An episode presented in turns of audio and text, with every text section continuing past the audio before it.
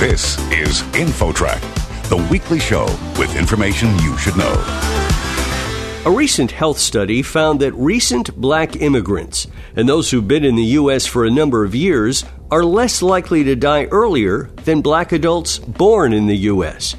InfoTrack's Gina Tedesco joins us again with the story. Gina? Thanks, Chris. Joining us now is Dr. Alain Lekoubou Looti, Assistant Professor of Neurology and Public Health Sciences at the Penn State Neuroscience Institute and College of Medicine.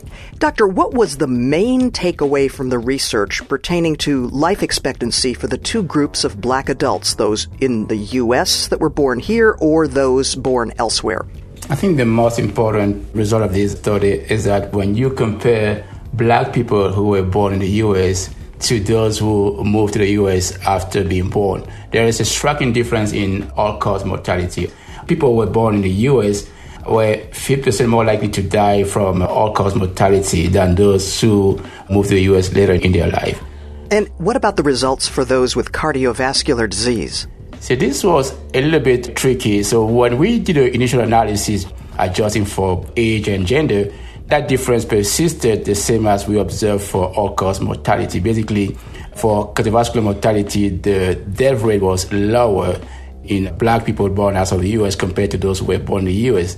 But when we dug into the analysis and tried to adjust for other variables such as income, education, smoking, body mass index, hypertension, diabetes, that difference was no more significant. The only group where this persisted were women so basically, after adjusting for all these confounders, only women born outside the United States were less likely to die from cardiovascular mortality than those women who were born in the US.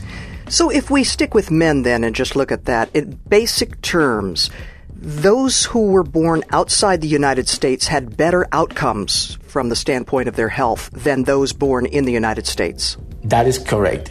Now, speaking solely about black immigrants who were the new arrivals, like, say, a year or so or less, what is the theory, Doctor, on what this group brings to the table, so to speak, that might produce these favorable health outcomes? There's something called the immigrant healthy effect. Basically, that those who move to a new country, I mean, regardless of whether you're in the US or other countries, those are the strongest, more prepared to face the stressors of life when they move to the new country and they are selected before coming to the new country.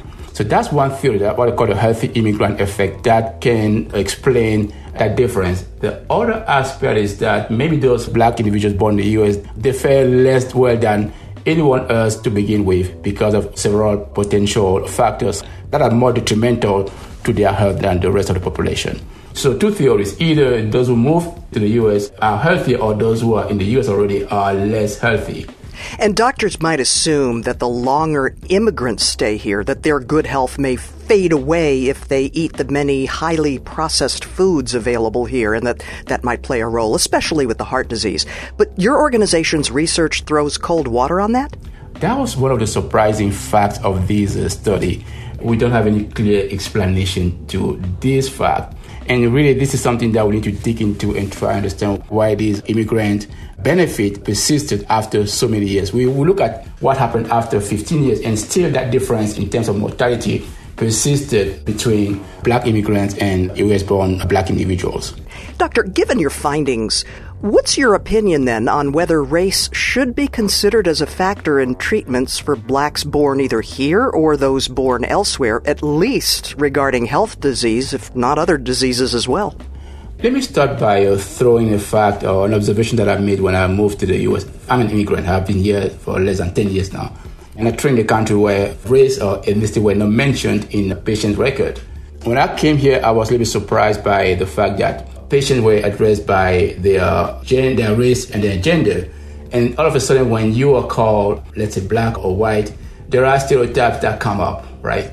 This study sort of adds to the fact that we should not consider black individuals as a homogeneous group. It's probably a very heterogeneous group, and that a distinction should be made between blacks within that black race and Perhaps we should be careful when we address patients using their ethnicity or their race. So that to me, a takeaway from this study. Dr. Alain Lekoubou Looti, Assistant Professor of Neurology and Public Health Sciences at the Penn State University. Thank you so much for joining us today. You're welcome. My pleasure. For InfoTrack, I'm Gina Tedesco. That wraps up another edition of InfoTrack. InfoTrack Internet services are provided by Pair.com. Thanks to this week's contributors, Roy Mackey and Gina Tedesco. Our executive producer is Randy Meyer, and I'm your host, Chris Whitting, inviting you to join us next week for another edition of InfoTrack.